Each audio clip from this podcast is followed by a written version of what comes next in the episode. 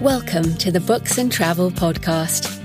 I'm Jo Francis Penn, thriller and dark fantasy author, bringing you escape and inspiration about unusual and fascinating places, as well as the deeper side of books and travel. You can find the episode show notes at booksandtravel.page.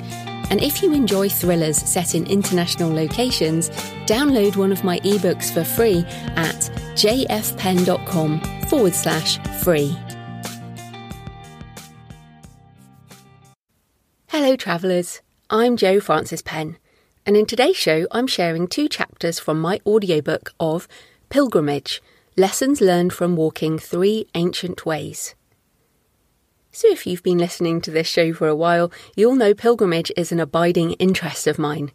I've interviewed others about it, and over the last two years, I've walked several myself the Pilgrim's Way, the St. Cuthbert's Way, and the Camino de Santiago along the Portuguese coastal route.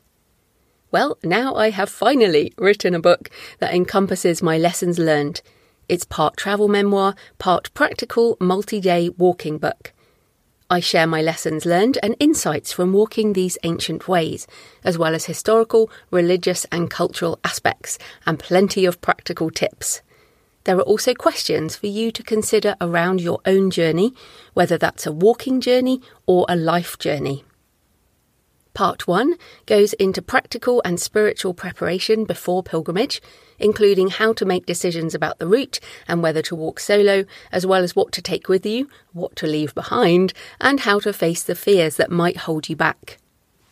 Part 2 covers the journey itself, with the practicalities of the Pilgrim's Way, as well as how walking the path of history and facing the challenge of the way can give you a much needed perspective on life and perhaps even a glimpse of the divine. Part 3 addresses the arrival at your destination and how to leave room for the gifts of pilgrimage to emerge after your return home, as well as how my three walks impacted my experience of midlife. At the end, you'll find appendices with practical tips for each of the three ways, as well as a gear list and bibliography for further reading. I'm launching pilgrimage on the crowdfunding platform Kickstarter for a limited period from 23rd of January 2023 to the 5th of February 2023, so it's only a couple of weeks. I'm doing a special hardback edition with a flyleaf wraparound cover, silver foil, and colour interior pages with photographs from the various routes. There will be an option for signed and numbered editions, which I never normally do, so I'm pretty excited, as well as the hardback, paperback, ebook, and audiobook editions, plus a workbook. And I'm also offering bundles of my fiction and non fiction as part of the project. So, if you have never backed a Kickstarter before, it's a great way to buy special editions of books you want, or at least get early access to those books. And it means more money goes to the author and creator, rather than to the big platforms, you know all their names. So you can support the creators you appreciate by buying in this way. It makes a huge difference to authors if you buy direct. And of course, I have my store, creativepennbooks.com, as well as this Kickstarter if you'd like to buy from me. Pilgrimage will be out on all the other online bookstores around May 2023 so you will be able to get it in the usual formats later on the stores you usually shop on, but the colour hardback and paperback will only be available from me as part of this Kickstarter and later on my store. And of course, you get early access if you back the Kickstarter. So, coming up next in this episode, I will share two chapters from the audiobook, which I narrate, that I think you'll find interesting as listeners to this show. The first chapter is about walking in the path of history, and the second, a glimpse of the divine. And it's essentially about different places that I visit on the route. And if you'd like the whole audiobook, you can get it as part of the Kickstarter, and it will also be on all the usual audio plat- book platforms later in the year. Just go to jfpenn.com forward slash pilgrimage, links in the show notes. You can sign up to be notified on the Kickstarter when it opens on the 23rd of January 2023, or if it's later than that, that link will redirect to where else you can buy it. So that's jfpenn.com forward slash pilgrimage. And of course, the JF stands for Joe Francis. So I hope you enjoy listening to these two chapters, and there are pictures on the show notes, which you can find at booksandtravel.page. So let's get into it.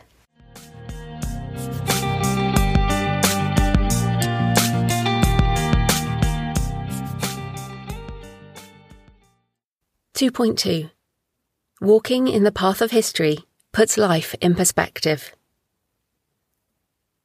Nothing ever is. Everything is becoming. All things are passing, and nothing abides. Heraclitus. On each of my three pilgrimages, I encountered places where I was aware of walking through history, where there was a sense of life being but a brief flash of light across the span of time. My passing on each route was momentary, but pilgrims have walked the same ways for hundreds of years and will continue to walk for generations to come.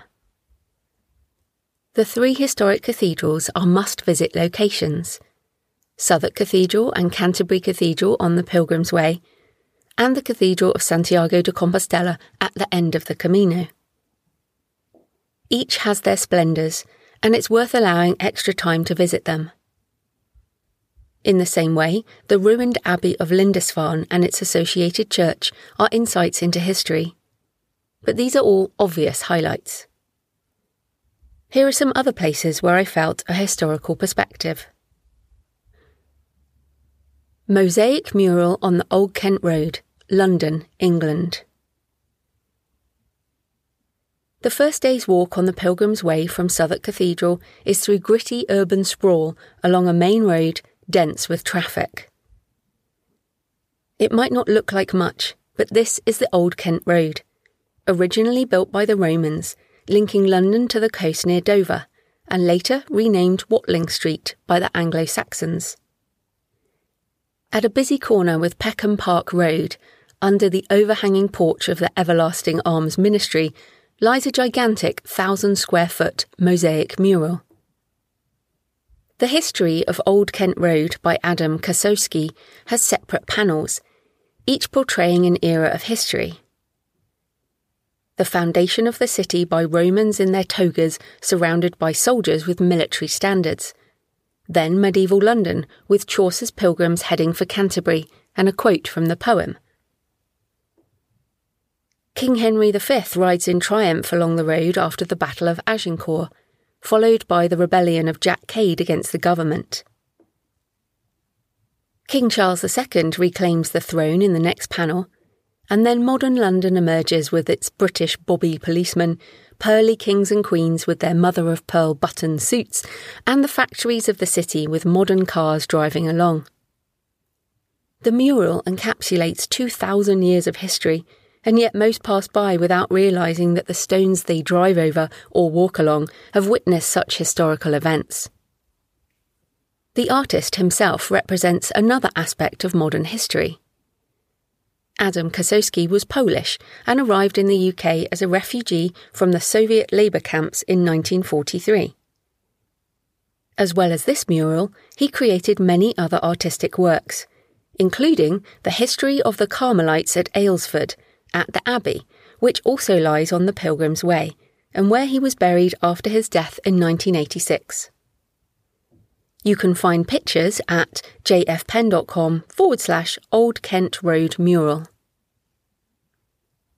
Lesnes Abbey, London, England.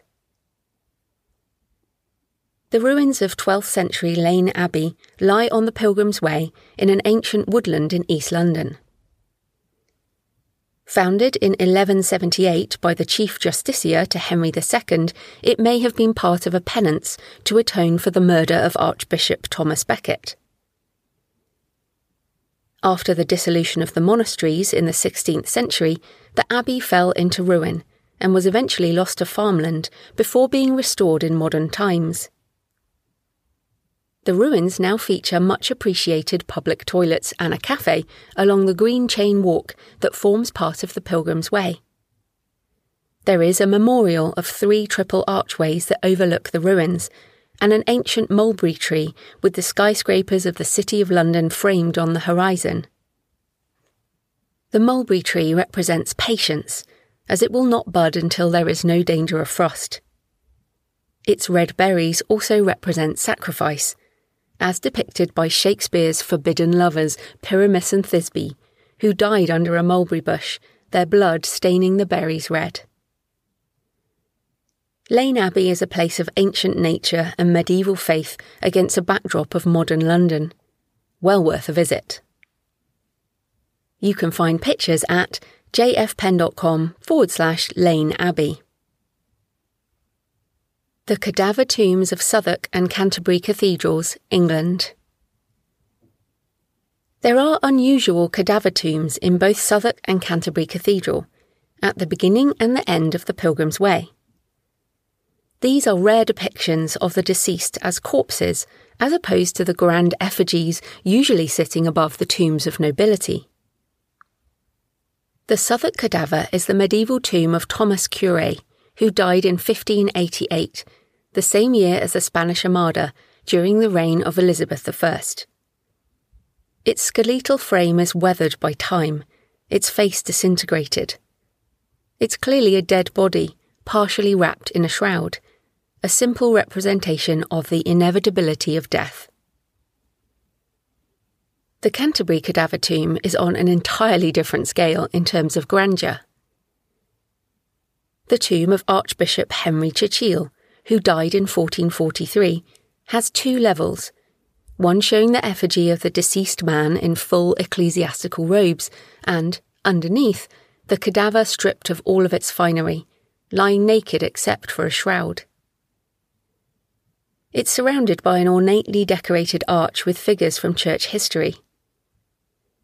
A tour guide told me that the Archbishop had the tomb built many years before his death, so he could look at it every day and contemplate his end. You can see the pictures at jfpenn.com forward slash Canterbury Cadaver Tomb and jfpenn.com forward slash Southwark Cadaver Tomb. St Cuthbert's Cave, Northumberland, England. This natural sandstone cave lies within a National Trust reserve on the final day's walk towards Lindisfarne, Holy Island. The cave has a wide mouth and is ringed by a wood of Scots pine.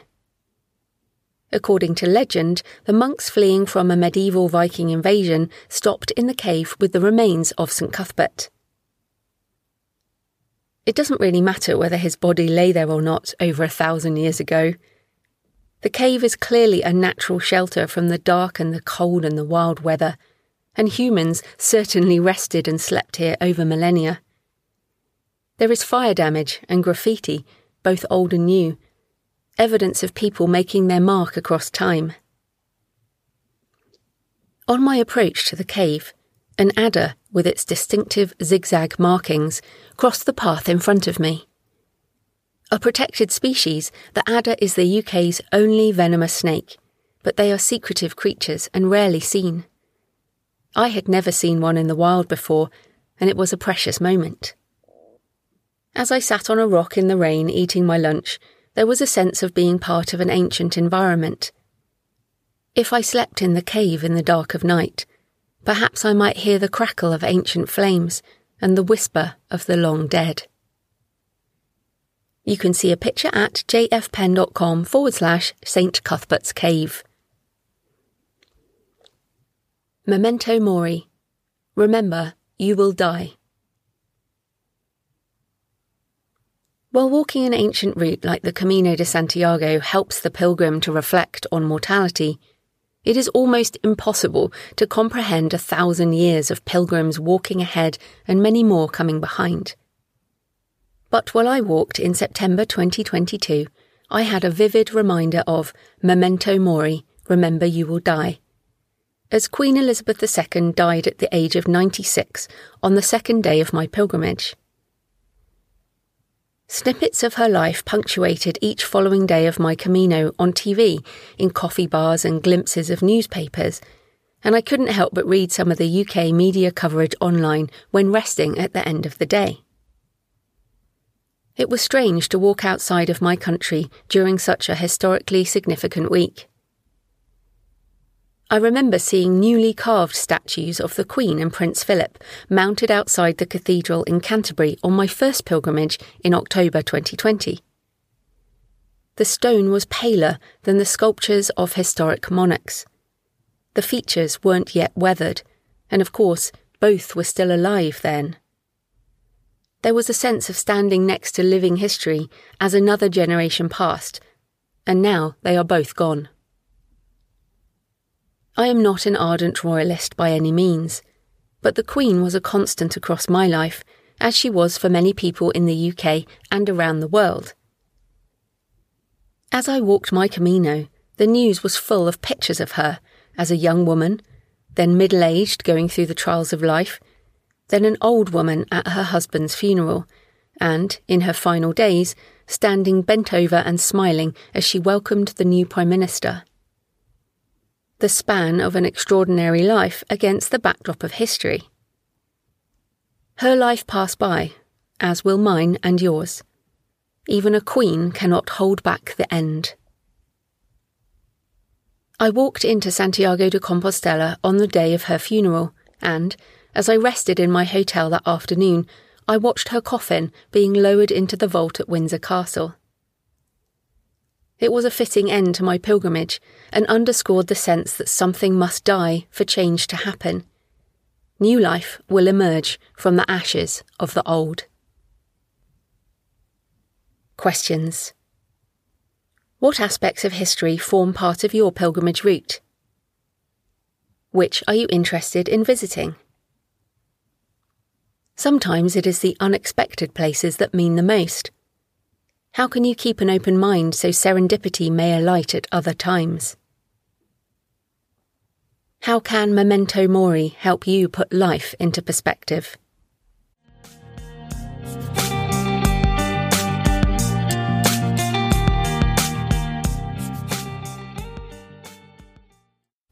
Two point three A glimpse of the divine in sacred places. All such sites are regarded as thin places, set apart from the world, moving to a different drum, and possessed of an innately special atmosphere because of their connection to another, higher dimension. Peter Stanford, Pilgrimage, Journeys of Meaning. The paths and final destinations of great pilgrimage routes have been imbued with so much meaning over centuries, they call both to those who believe and those who don't follow a particular faith. The depth of history and belief of the faithful over generations impart a deeper resonance to certain places where the veil is thin, and you are closer to God or a sense of the divine. Your pilgrimage will have moments of spiritual meaning if you are open to them, although, of course, they may come at unexpected times. Here are some moments where I glimpse the divine while walking these ancient ways. Crayford Ness, near Dartford, England. I was exhausted as I emerged from the Thames Path walkway and passed through the gritty urban sprawl of Erith in East London. I'd already walked around 38 kilometres that day, and I still had several more to walk before I reached my hotel in Dartford. It was October, and dusk was fast approaching. I took a wrong turn and found myself alongside a busy dual carriageway, the noise of so many cars jolting me back into the modern world. I considered getting a bus or even a taxi to carry me through those last few kilometres, but I had promised myself I would walk every step of my pilgrimage, and this was only the first day. As I trudged on through an industrial estate echoing with the rumble of cranes hauling heavy equipment, the screech of trucks, and the shouts of workers, I wondered what the hell I was doing there. But then the path opened out onto a floodplain, where horses grazed on common land, and the way ahead ran alongside the river once more. This was the Erith Saltings, an ancient salt marsh part of the Thames estuary that can't be built upon as the tide may wash it away. The remains of an ancient fossilised forest dating back to Neolithic times over 5,000 years ago lie partially submerged beneath the water. and on the opposite bank lies the Rainham Marshes Nature Reserve. Oyster catchers waded in the shallows, and a regal heron rested on a solitary spar emerging from the water. But this is no pristine wilderness. The path runs alongside a recycling centre with the stink of waste coming from huge sorting bins filled with all kinds of discarded human detritus.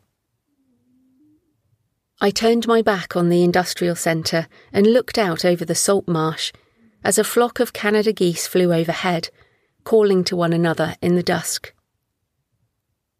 With the warbling trill of skylarks and the whistle of the wind off the river, I stood in a moment out of time. The ancient forest buried beneath the waters once echoed with birdsong, and, after human civilization has passed away, the birds will sing on. Whether it was the juxtaposition of such ugliness alongside natural beauty, or the timelessness of the fossilized forest with the ephemeral sound of birdsong, or just my exhaustion, I stepped into a thin place there. After a time, a metallic crash jolted me back to the present. I turned to see an urban fox waiting by the side of the industrial centre, an inquisitive look on his face as I passed by. My pack seemed lighter as I walked the rest of the way along the River Darent into Dartford, grateful that I had not skipped this part of the journey. Evensong at Canterbury Cathedral, England. It was dark outside when I entered the cathedral, my final destination on the Pilgrim's Way.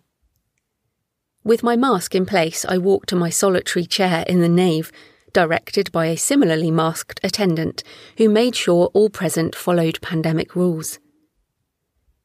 There were a few other people there, all separated by several metres, the space around us cold in the autumn evening.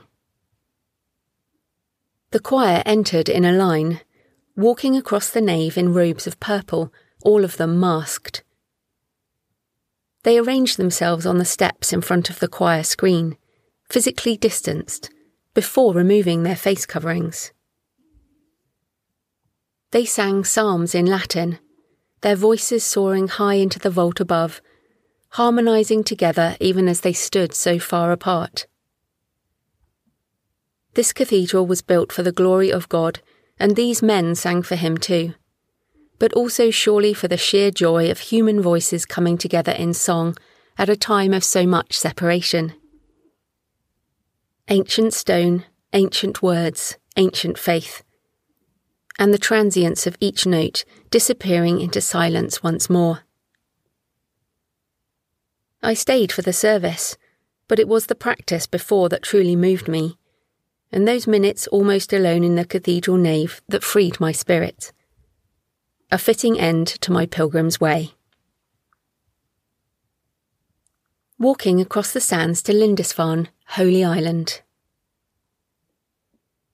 I rose before the dawn on the final morning of my pilgrimage on the St Cuthbert's Way. I stood at a farm gate looking east into the rising sun, next to a field of curious alpacas and chickens quietly clucking in their roost.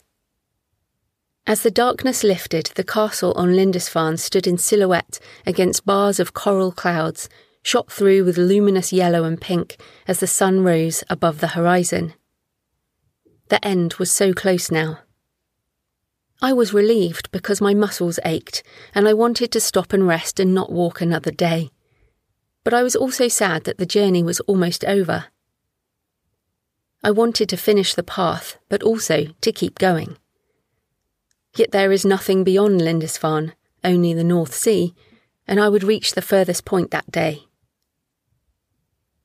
The clearing sky indicated that the weather would be fine for my crossing of the sands, but I still felt some trepidation. The tidal website warned that it was only safe to cross with a guide, and there were tales of walkers lost to the sea in the fog, or cars stranded on the causeway as water reclaimed the land. But I had prepared, and I knew it was safe to cross. All that remained was to step off onto the sands that the sea left behind. As the sky turned pale blue, I returned to the farm to retrieve my pack hefting it onto my shoulders for the last time. It was only a few kilometres from the farm to the edge of the causeway. I walked with Dave and Keith, pilgrims I had met a few days back after getting lost on the boggy moor. On the way down, Keith and I discovered we had both studied theology and read many of the same books. Whereas I had turned my degree into the basis of my thrillers, he had spent a life of service as a social worker, supporting those with mental health issues. We disagreed on matters of faith, but there was a spark of intellectual connection. Pilgrimage encourages the discussion of such deeper matters, and I fleetingly wished we could carry on our debate. But we were soon at the edge of South Low, where the tide had turned and the waters were receding. Several enormous concrete blocks lay just before the causeway, anti tank sea defences from World War II. There were signs warning of unexploded ordnance in the area as well as quicksand, and more warnings of what could happen if the tide cut you off. It was hard to imagine the military swarming over this area, now a national nature reserve, protected for the biodiversity of life within its shifting sands and tidal waters. A series of marker poles stretched across the sand to Lindisfarne, interspersed by two wooden refuges on stilts for those who could not beat the tide. The sky was pale blue and clouds scudded high above, and I could see all the way to Holy Island. It was safe to cross. I rolled my walking trousers up above my knees. Walking barefoot was the traditional way to cross, but I had blisters and raw patches on my feet, so I wore my walking shoes with waterproof socks.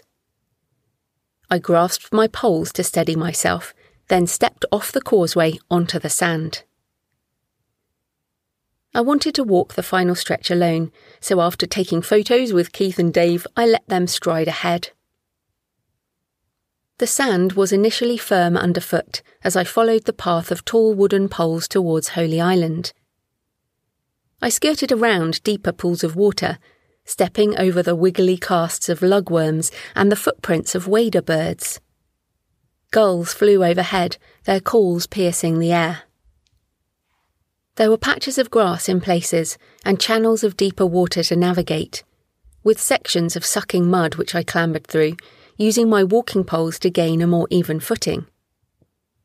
I almost lost one shoe in the mud, and it was certainly a more challenging walk than I expected. Less a stroll across firm sand, and more an adventure to reach the final destination.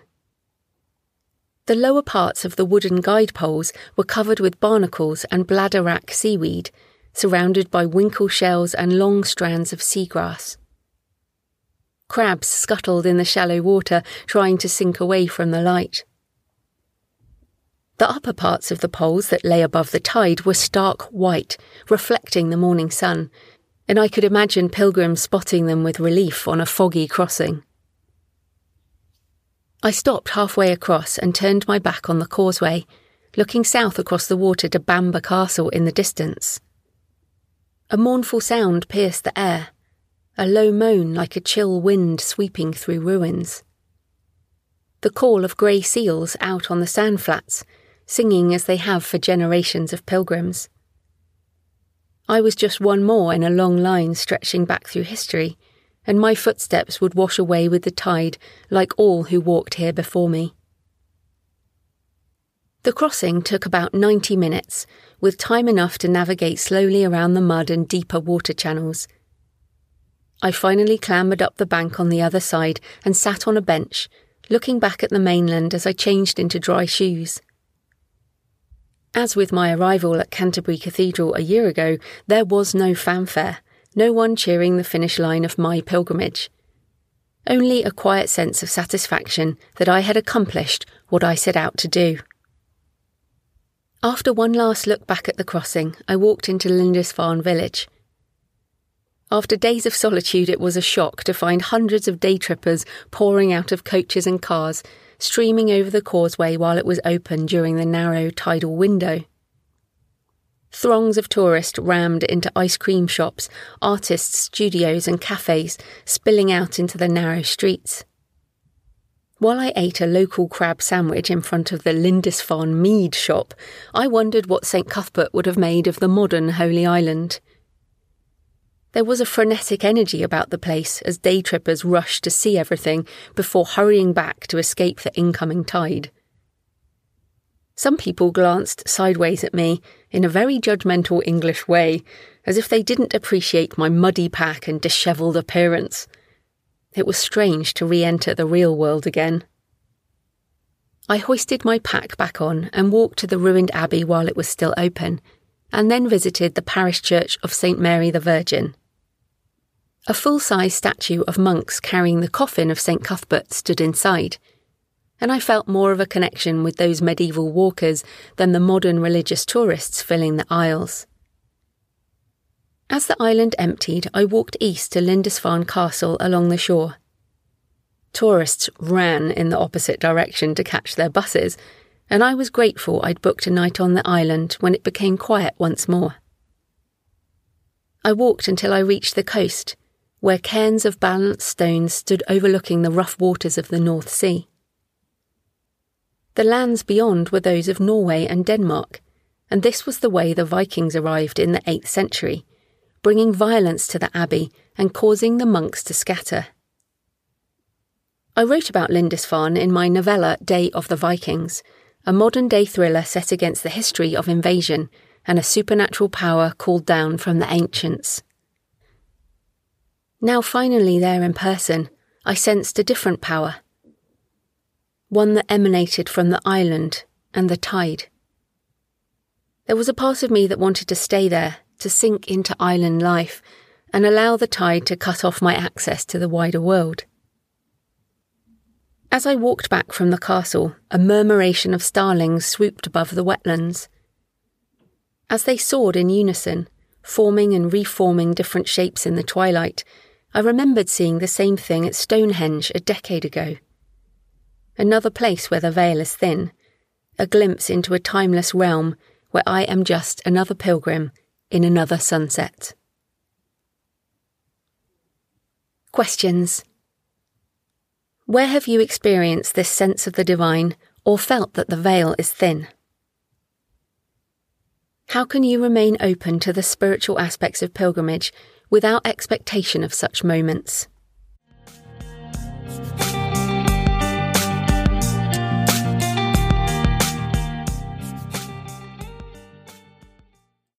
Thanks for listening today. And if you enjoyed the chapters of the audiobook and you'd like to buy it, or you're interested in other editions, including the special edition hardback, then go to jfpenn.com forward slash pilgrimage.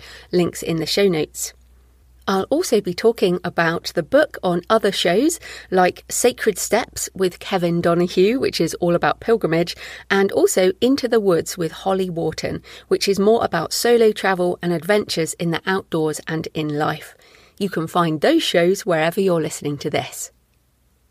I'm also putting this show, Books and Travel, on pause while I concentrate on writing more books. I have so many books I want to write, both fiction and non fiction, and I need more time to write them.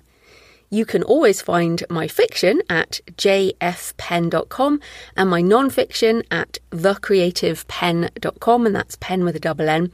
The backlist episodes on books and travel will remain, and the uh, website booksandtravel.page has loads of extra blog posts about various travel things, lots of pictures and useful resources. So you can always go to booksandtravel.page if you want to have a look at that. There is a search bar so you can search for the places that you're interested in, and the backlist episodes will remain here.